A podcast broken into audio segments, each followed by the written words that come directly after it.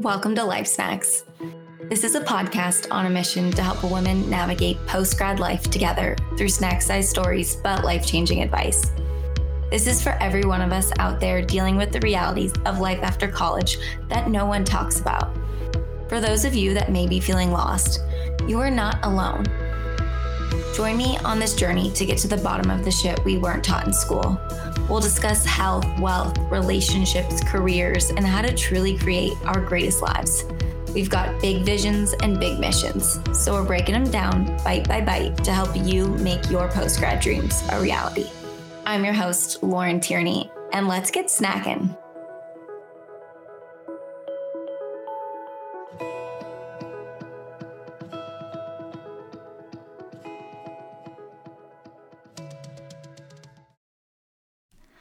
Hello, welcome back to another episode. I'm really honored to share this conversation with you guys today.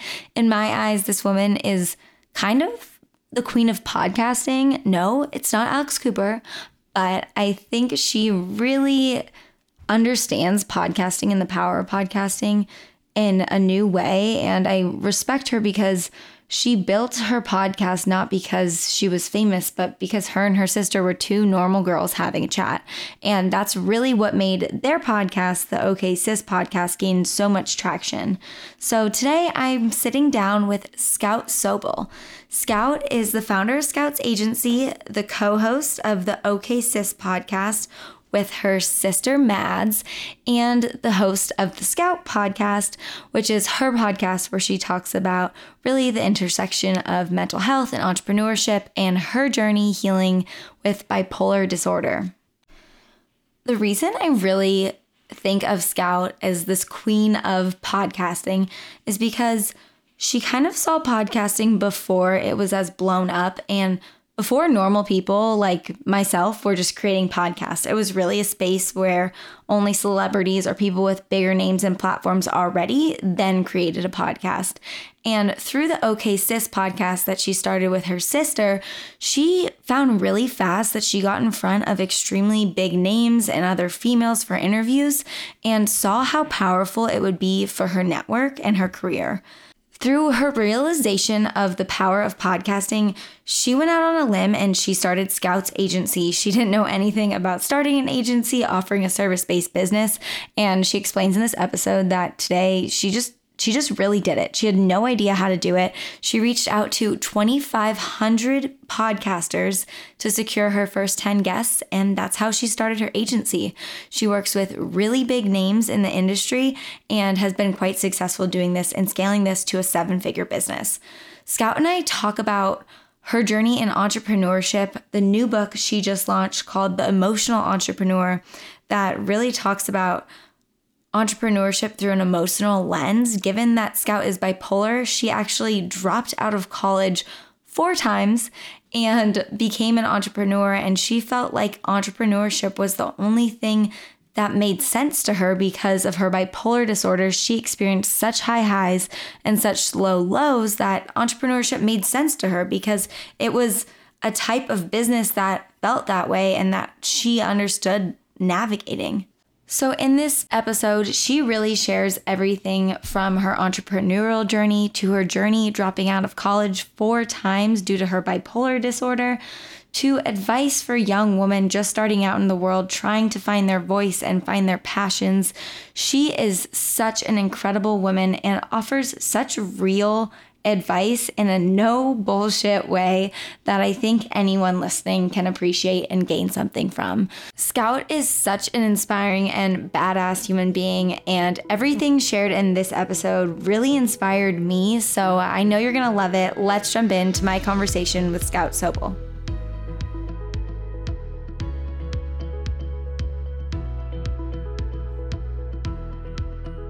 Hi Scout, welcome to Life Snacks. How are you? Good. How are you? I'm so honored to be here. I'm really excited to get into all the things. I'm so excited. And I have to ask you the most important question first, which is, what is your current favorite snack and what was your favorite childhood snack? Okay. So my current favorite snack right now is Skinny Pop popcorn or sauteed kale. I know that's really weird, but I actually eat probably five big heads of kale every week and then some, like maybe seven. I don't know. I order, yeah, it's kind of an addiction at this point. Um, and then Skinny Pop popcorn. And then when I was a child, I don't know if you remember this, but it was a salami, and my dad would toast a pita bread and cut the salami or cut the pita bread into triangles and put the salami in. It was probably like total shit salami. That was oh not good for you at all, but it was so good. That sounds delicious. And I have to ask you, okay, you like Skinny Pop. Have you tried the Lesser Evil popcorn? No, I have not. Okay. You would love it. I used to love Skinny Pop, and then now I'm obsessed with Lesser Evil. They make like this Himalayan gold popcorn, and it's unreal.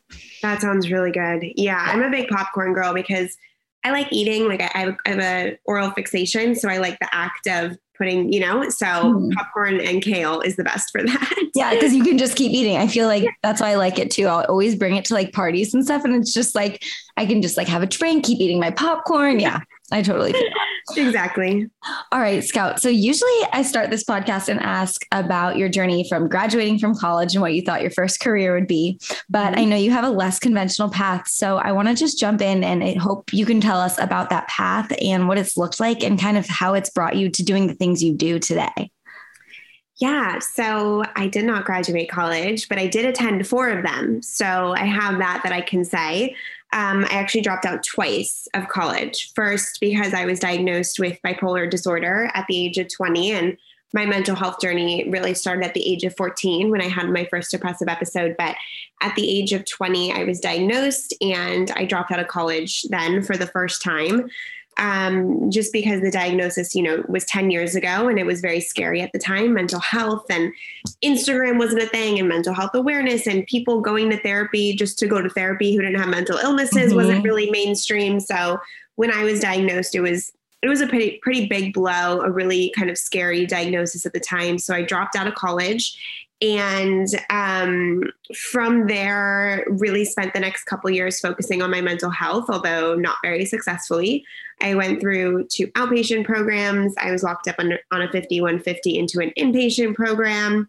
And I was definitely floundering. I was unable to hold minimum wage jobs. I tried to be a gelato scooper, a hostess, et cetera. And it really became clear that I was having difficulty even holding a base level line of responsibility that is required of us to be in this world. And so with that came a lot of turmoil, a lot of depression, anxiety, panic attacks, trial and error of medication. But it wasn't really until I found entrepreneurship at the age of twenty-two where I found something that my brain really worked in. You know, entrepreneurship has high highs and low lows, and so does bipolar disorder. And all of a sudden, when I found entrepreneurship and started my first business, I became the girl that was over functioning when, you know, just a couple months before I couldn't even show up at my minimum wage job. So um, it was a really interesting point in my life at the age of twenty-two to twenty-four. And I enrolled back in college at that time. I went to a community college, and then I transferred over to U C S D. Um, and I remember texting my dad saying, listen, if I get a job, um, I'm going to quit. Like I'm going to drop out of college to, to work. I just wanted to work. Mm-hmm. After starting my first business, which was a magazine, um, I found this passion for doing my own thing and, and for doing work that I was really, really invested in. And while we had a three issue run, I was very young, and making it a financially viable business, I don't think was in my toolkit yet. So I decided to move on from that. And, you know, I think a semester away from graduating college, I got offered Um, to be a minority owner in a business. And I dropped out for the second time, and which people I think would think is crazy. But, you know, I was sitting there studying British literature that was written in the fifteen hundreds. And I was like, my degree has nothing to do with my yeah. career. Mm-hmm. Um, and so, yeah, ever since then, it's been a long kind of trial and error on the entrepreneurial road. I've started many things, many things have quote unquote failed. Uh, but it wasn't until I started Okay Sis Podcast with my sister three years ago that I was introduced to the podcast world. And out of that stemmed my agency, Scout's Agency, which is a female-focused P R agency that specializes in getting women as guests on podcasts. And then from there, I wrote my book, The Emotional Entrepreneur. So that was ten, you know, it's been ten years since I was diagnosed. six since I dropped out of college the second time. And I haven't really worked a real career job my entire life. It's been entrepreneurial from start to finish. And I'm just really grateful that I finally landed in a career, in a business that really ignites and fuels me. There's so much I want to talk about there. And your business, especially Scout's Agency, I know you've worked with so many incredible other female entrepreneurs and helped place them on podcasts as well. So let's start by talking about podcasting. You started the Okay Sis podcast with your sister. What did that look like in the beginning, and what made you know that you had a future in podcasting, or you guys really had something that you wanted to stick to? So I had my own podcast before Okay Sis, and it's because I lived next to a wholesale produce store, which is very fucking random, but stay with me here. Um, and they opened up a podcast studio in the wholesale produce store, which is random because they wanted to become more like a media company with YouTube videos, et cetera. And I asked if I could hop in there since I knew all the girls that worked there. I went, bought my groceries there, you know, every day.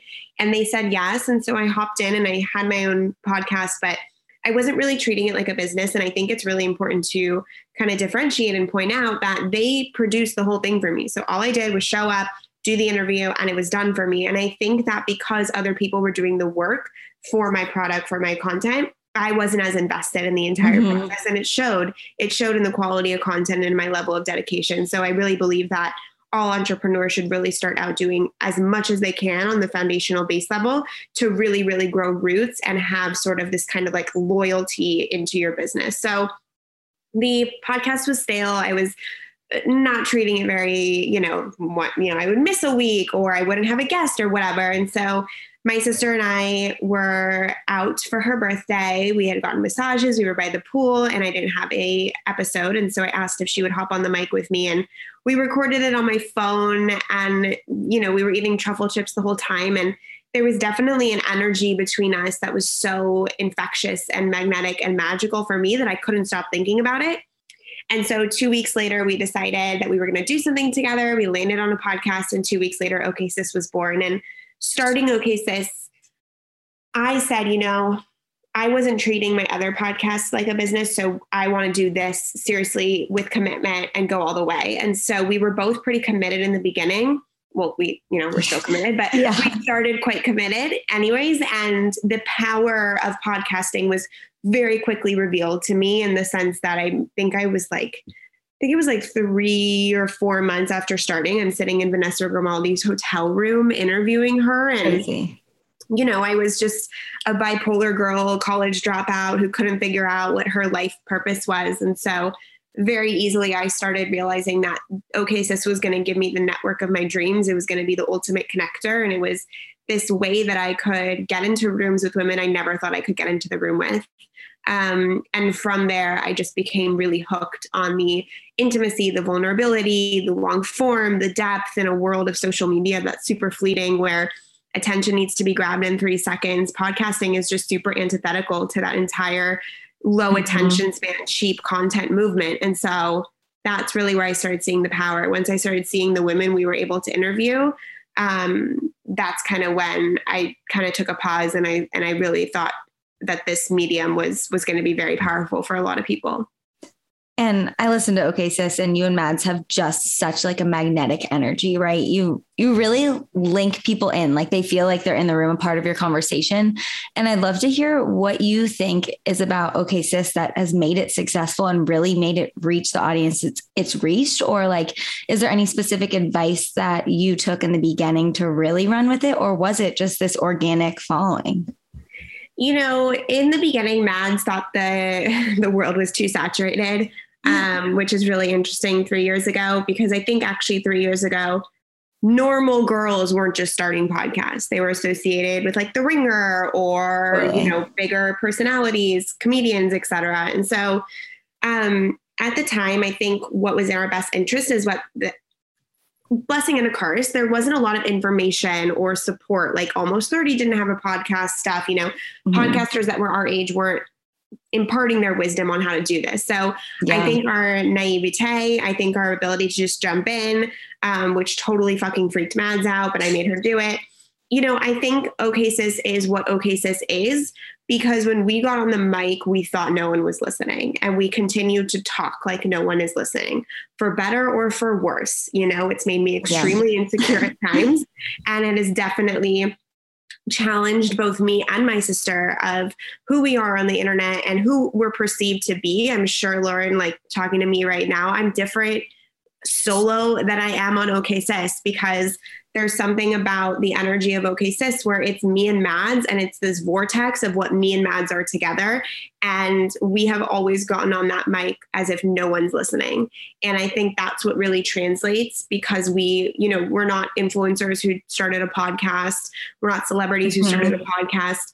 Uh, the way we talk to one another is very much the way we talk in person together. Um, except sometimes Mads is a lot more quiet than one would expect in person. So sometimes we're like in silence on the other edge of the couch. But yeah, I think that's, I think that's the magic of Okay Sis. And that's been kind of communicated back to me, that they love the guests, but they really love just when me and Mads shoot the shit and chat. So yeah.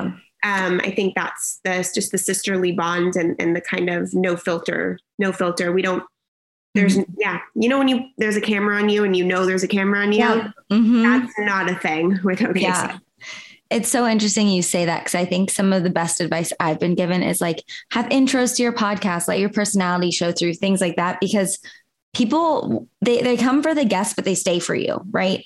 And I think we that say it all is, the time. That's yeah. right. Anyone listening, that's the thing. We say it all the time. They come for the guests, but they stay for you. So you better fucking deliver on who you are. Absolutely. And you guys really do that. So in such a way where you really bring people in. And I think that's the success of anyone in this world, right? Like Kanye West fan or not, he is very authentically out there in himself. And that is why people are interested in him, because he's not like anyone else, right? And yeah. that's such a sidebar. Always. That's such a sidebar, because he was in Chicago last weekend. And I was talking to that or to my boyfriend about that this morning. But I want to get back to Okay Sis. Mm-hmm. And then you went on to start Scout's Agency.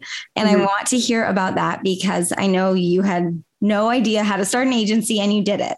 And yeah. let's hear what that looked like and what you learned, and just like what, what that process, just starting it from scratch was. Yeah. So the story, I suppose I haven't really given this, this part of the story. Actually, I was at dinner with my sister and Amber Lee Lyons. She's the host of Chakra Girl Radio. We had done a swap with her, and we were at dinner, and she looked at us. She's like, why don't you coach people on how to start a podcast? Like, why don't you coach people on the podcast stuff that you do? And it planted a seed in my head that I could, you know, that's not what we do today. I don't coach people on how to start a podcast, but it put a seed in my head that I could start a client-based service business in the podcast industry. It planted a seed. Mm-hmm. And then at that time I was working for my mother, which is second best to being your own boss if you are, you know, an entrepreneur at heart. But doing my own thing was really something I wanted to get back to. And at that point, I had not been able to make a business financially viable. I was unable to support myself monetarily through business. And so I wanted to do something. I wanted to get myself out there and be my own boss again. But my main wish and my main manifestation was like, I just want to fucking make money off of it. Like, that's it. That's all I want. Like, please, God, mm-hmm. show other people that I can do this. Because at that point, my family was very tired of me saying, I'm going to start a blog. I'm going to start a podcast. I'm going to, I'm going to start a magazine. I'm going to start this. You know, I did like social media management for a month and a half, you know, it was just constant. And so I came up with the idea of Scout's Agency because me and Mads had hired an agency to help us with our podcast in many ways. And long story short, they couldn't deliver. And we had a timeline. We were going to New York, and we were only going there to interview guests, and they were supposed to give us a lineup, and they didn't book one person. And three days before our trip, I booked ten people. And so I started realizing that we're really great at this. We've been getting big guests on our podcast from day one. And then as we were going on other podcasts, we recognized that that was such a game changer for our growth and getting in front of mm-hmm. other people. So I kind of used the experience that we had worked with this agency. And I said, you know what, I think other podcasters would really benefit from this, but I can do it better. And I know I can do it better. So um, I opened up Scout's Agency kind of basically loosed on that, basically based loosely on that idea. But I started creating um, the podcast tour, which was new, which was getting women as guests on podcasts. And then I threw in traditional P R because I thought no one would want to sign with me if I didn't have that. So I just threw that in. Um, I thought very little about this. Like, we're talking maybe two weeks. Like I, like two weeks from it. thinking about it to pitching people. So I, I literally did not think about it a lot, which I think is one of my superpowers. I trust my gut, my intuition, and where my energy is pulling me. And so I had a media kit uh, lined up, created with my three services, my pricing, very cheap pricing, like five hundred dollars to one thousand dollars a month. And I created an Excel spreadsheet of a thousand podcasters, female podcasters. I knew wow. I wanted to work with women. And I thought that if I went after podcasters first, I would get clients more because as a podcaster myself, I understand mm-hmm. the industry. I emailed a thousand, my Gmail got blocked. I opened up a second email address, which made me have two email addresses for a year, which was a shit show. And, um, you know, after emailing a thousand, I got my first client within two weeks, which was Kathy Heller from Don't Keep Your Day Job, wow. which blows my mind. Yeah, she's and, Heller. Yeah, she got on a call with me and she said, listen, I get these emails all day long. I had to answer yours. I don't know why. I want to work with you. And I said, okay. I didn't even know how to invoice yeah. someone, dude. Like, I didn't yeah. even know how to do press, right? And so I just threw myself in the fire. I said, I'll sink or I'll swim. And thank God I swam and then did like a big dive and a pirouette or whatever. And yeah. uh, after eventually reaching out to twenty-five hundred podcasters, I secured a roster of ten. And then I opened up my services to representing all female entrepreneurs, whether they have a podcast or not. So, you know, I think that I didn't think, I just acted and I acted, you know, I, the output was so significant. twenty-five hundred cold pitches yeah. to get a roster of ten in six months. You know, that's what it took. So mm-hmm. I rolled up my sleeves and I just threw myself in. I want to click into something you mentioned was putting a price on your services. It's really hard to put a price on yourself, right? Especially when it's a service-based industry. How did you do that? And how did you think about pricing, or did you just not? And how has that changed over time? Yeah. So I figured out, well, I thought what I was paying this agency, what I was comfortable paying. Mm-hmm. So I thought that other people would be comfortable too with that kind of budget.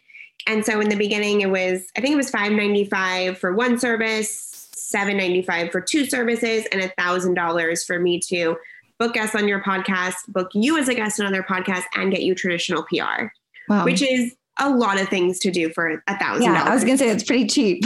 Very cheap. And I think, you know, I think that was really smart of me because mm-hmm. one, I didn't have them sign um, three month or six month contracts. It was completely month to month. And so I wanted very little, bar- li- very little barrier to work with me. Mm-hmm. And so if I was seven hundred dollars a month and I did these two incredible things for you and you could cancel whenever, you would probably sign with me just to try it out. And then yeah. I had that month to really wow them and keep them on. So in the beginning, especially because I didn't have experience, I didn't have a portfolio, I had no results. It was, how do I get people to say yes to me? And the low price point and the limited like contract, whatever, uh, month to month ability was what got them. And then they stayed and they stayed yeah. and they stayed and they stayed and they stayed. And six months in, I said, okay, now I'm going to start raising my rates. And now I'm going to start doing three to six month contracts. Now we mm-hmm. do four to six. And yeah. now our minimum retainer starts at two thousand and it goes up to six thousand a month. So you know, I put in, quite frankly, like my fucking insane hustle yeah. to make very small retainers work for me financially and results for them as well. I mean, I can't tell you how many emails I have sent, how many pitches I sent in the beginning right. just to build this. So yeah, that's how I started. In the beginning, were there any mistakes you made or big lessons you learned throughout this process? Oh yeah, for sure. Totally. You know, a couple months in, I quit my day job and I went to Italy for my friend's birthday. It was my first, it was my first abroad big trip with my husband that mm-hmm. we paid for and went on. Yeah. And I got off the plane and turned my phone on and there was an email from a dissatisfied client and I let it ruin my entire trip. And I also, you know, started recognizing that client work, even if you deliver, since it is subjective, there are people that are always going to mm-hmm. be unhappy no matter what. And so, you know, I don't think I've made, I don't think I've made a mistake that's irre- irreversible or did any damage to any client by any means. I think mostly my mistake is the way I allowed my clients to determine my mood in the moment. Mm-hmm. So I let that client ruin a trip to Italy for me, for sure. Wow. I want to talk about the emotional piece of business, because the first chapter of your book, let's dive into that. It talks about how business, like you just said, it ruined your trip to Italy. It was freaking personal. It didn't feel like business. And how have you, as an entrepreneur that also has struggled with bipolar disorder, how has your bipolar disorder and your recovery really driven your path as an entrepreneur? Yeah. The first six months of Scout's Agency were pure hell. I would probably say the first year. Uh, like the first ten months were, were pretty, pretty hellish. Um, I go back and I read those journals, and one journal entry, I'm flying high and business is the best. And then the next journal entry, I'm thinking about driving myself to the hospital because I'm just too anxious and depressed to continue on. And so in the first eight to ten months of business, I was making money. And when you, when you add money into the mix in a financially viable business, it gets tied to your survival and things change. Mm-hmm. Things aren't just a startup. Things aren't just like launching a podcast. You know, it's now your livelihood, and it's just a different game that you play. And then you bring employees into the mix and offices. And, you know, today I'm responsible for four people's full-time salaries. And that's not mm-hmm. something I take lightly. But I recognize, because it tore me open so significantly, that business is starting a business is one of the most emotional personal development games you can ever walk down. At that point, I had been in healing with my bipolar disorder for enough years to know that life's hard. Um, but I was always fighting the abstract. I was fighting the abstract in my mind. Starting a business allowed me to think about my problems in a way that had an image that I could understand. So for example, after that Italy trip, I remember very distinctly coming out of the garage in my apartment building and going to the elevator, and there's a mirror, and I looked at myself in the mirror and I started laughing. And I said, of course, God, of course, I'm the biggest people pleaser in the world. I have codependency issues that are through the roof. And you had me start a client-based business. Like, of course. Yeah. Because when you start a business, your weaknesses will be highlighted so significantly that if you don't work on them, your business will go under. And so all of a sudden, I started recognizing every challenge in my business as a personal development tool for me to emotionally heal and emotionally mature. For example, you know, it's caused me to ex- work on my relationship to money so significantly. Where am I afraid of it? Where am I attached? Um, where am I living in scarcity, et cetera? Mm-hmm. Because if I didn't do that, at the end of the first year, my business was going to go under at one point. So business, every business problem relates to an emotional healing problem. And then I was able to call on my tools that I that I kind of garnered with bipolar disorder, since I had, you know, some self-awareness around emotions and I was in therapy, and I used those to really, really make me strong in business. And further down the road, I was also noticing that, you know, women who women who Mads used to be one of these women mm-hmm. uh, in my life weren't chasing their dreams, not because they didn't have the education, the resources, or even the financial means to back a project.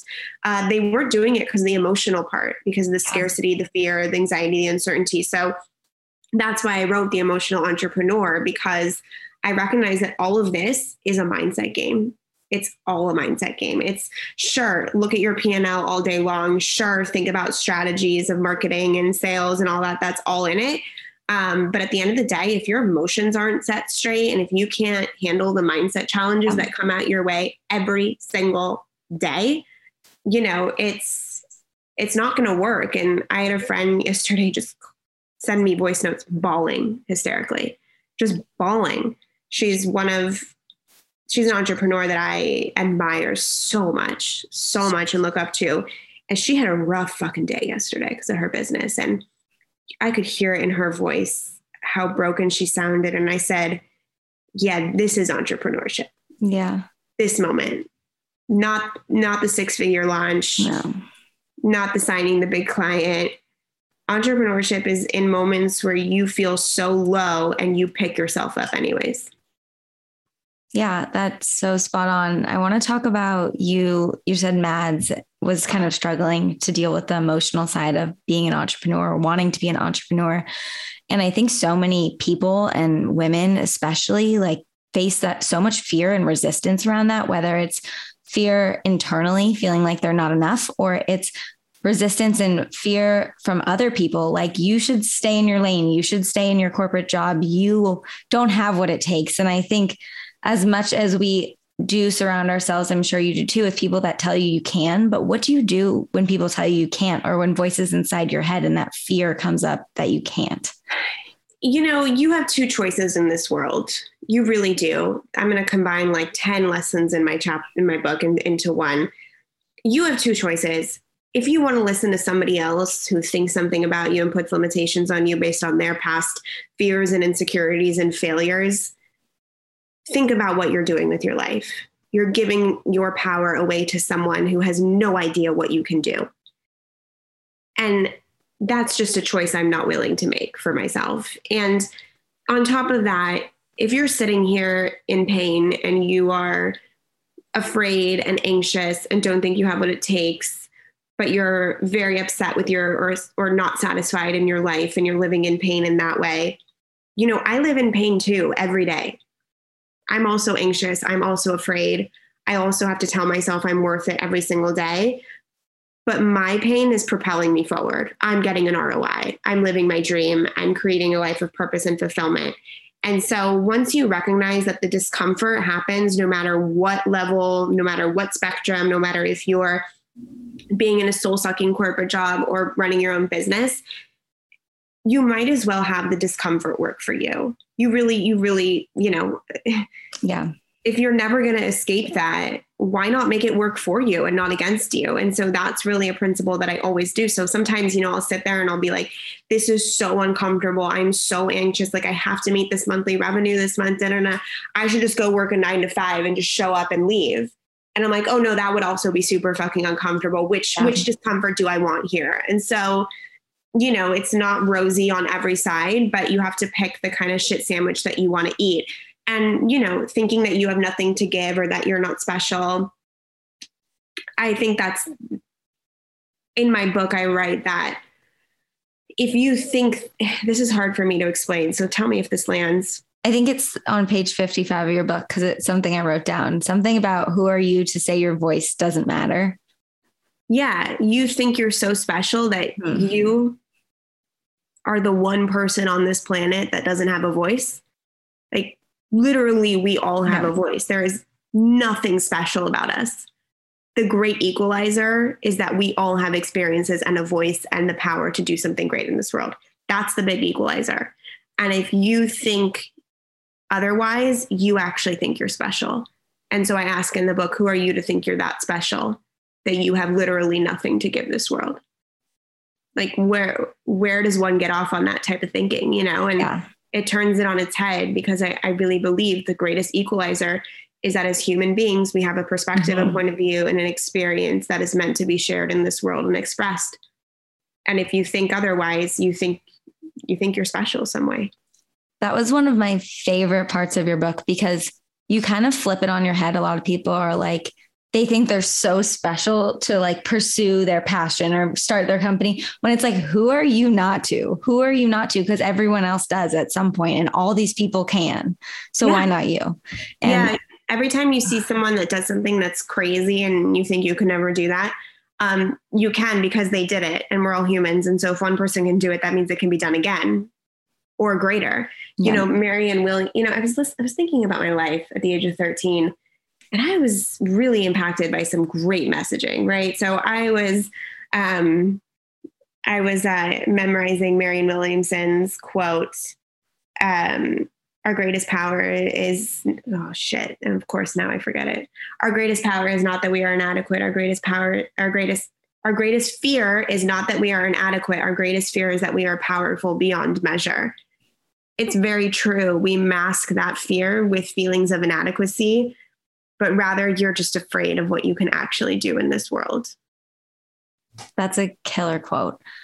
I want to ask you what you think for maybe a young woman listening who's graduated from college, who's in one of her first careers, and she knows she's made for more, but she doesn't know what it is. She doesn't know what the overused word of passion is in this world. And what advice do you have for someone in that place to find it and to really like dig deep and look for that when they feel like maybe I'm not a passionate person. Maybe I do like my desk job, but I know I'm meant for more.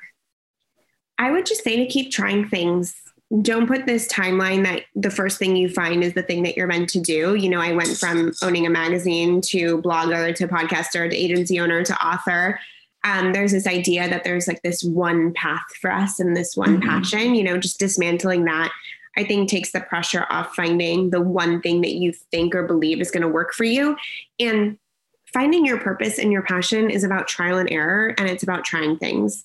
It's about trying things. And maybe it feels good for the first two months and then it doesn't. So you try something else. It's just about saying yes to where your energy is pulling you and not doubting that energy or playing small or pushing it to the side. We all have something that makes us feel good.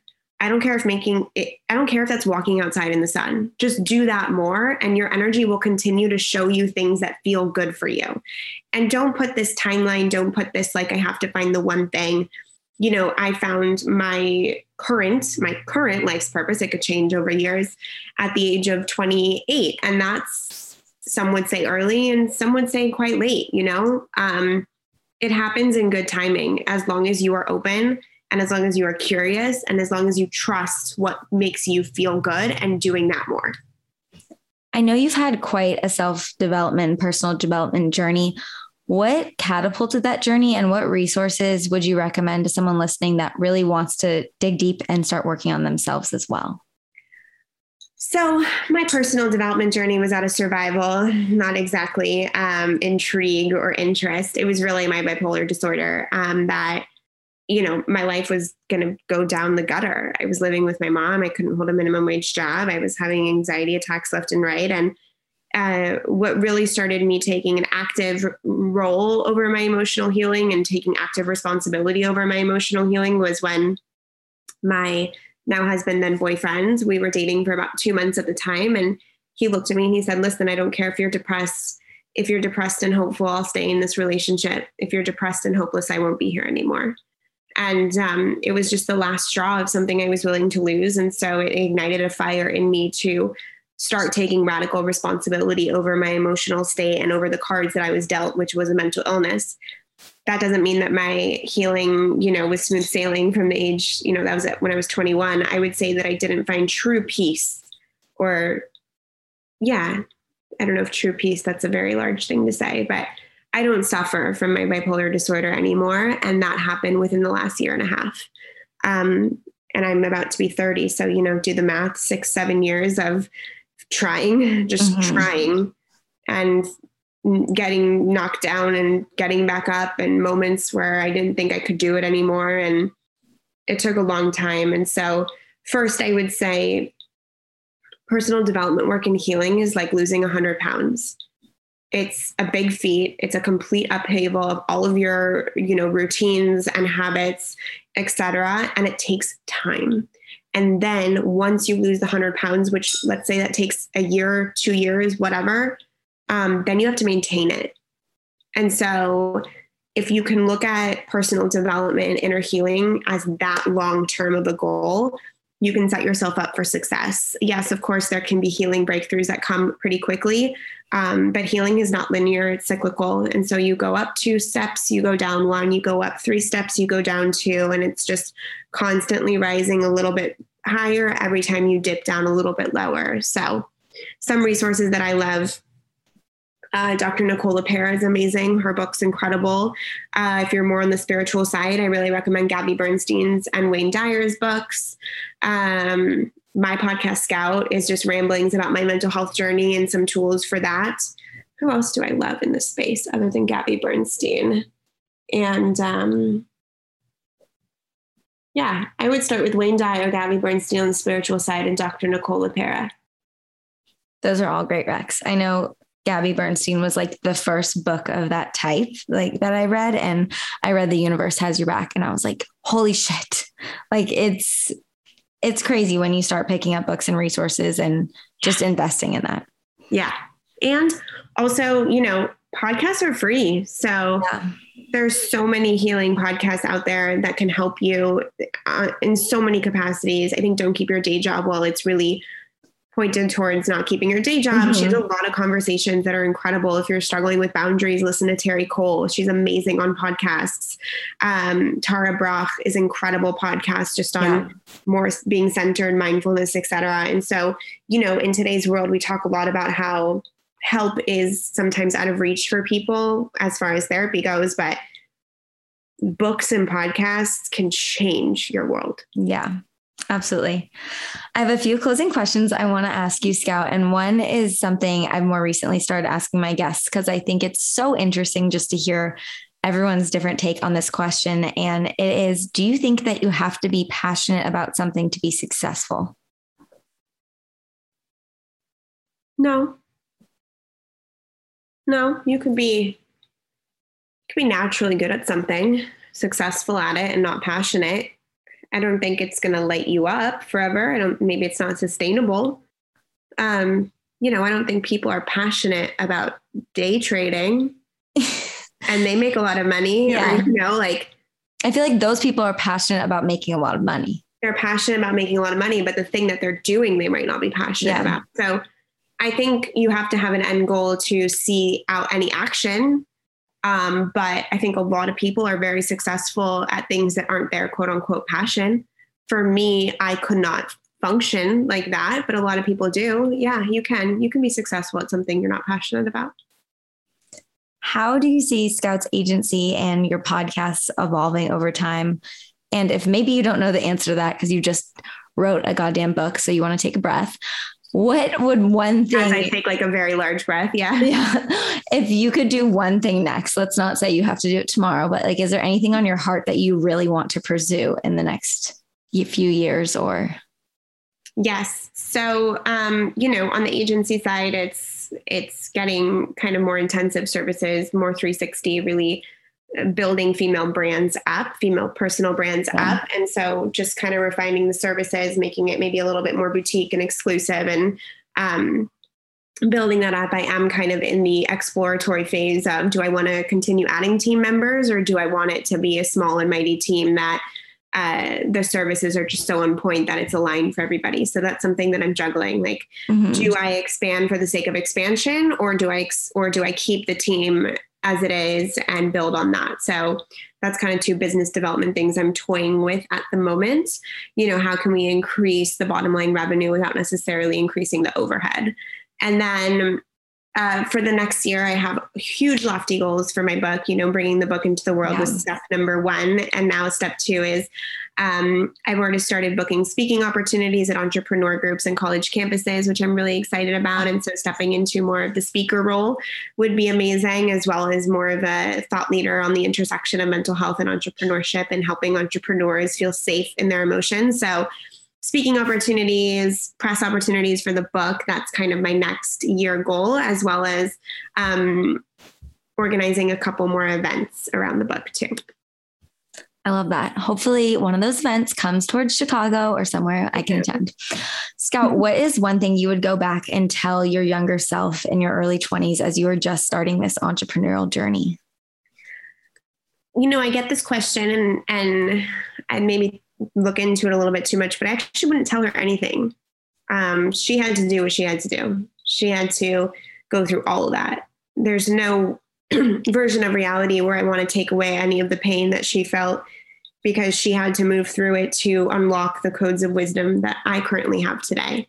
And so I'm grateful for twenty year old Scout who was lost and very depressed and in a very dark space that was scary, because she was laying the foundation for me. That was beautiful. Can you tell us where we can buy your book, where we can listen to your podcast, and all the places we can connect with you, maybe attend one of your future events? Yay! Yes, you can buy the book, The Emotional Entrepreneur, on Amazon.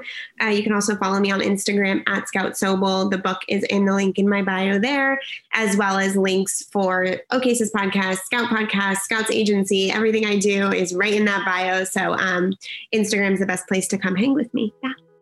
Awesome. Well, thank you so much for taking the time. It was so great having you on the podcast today, and I know our listeners will love this episode. Thank you, love.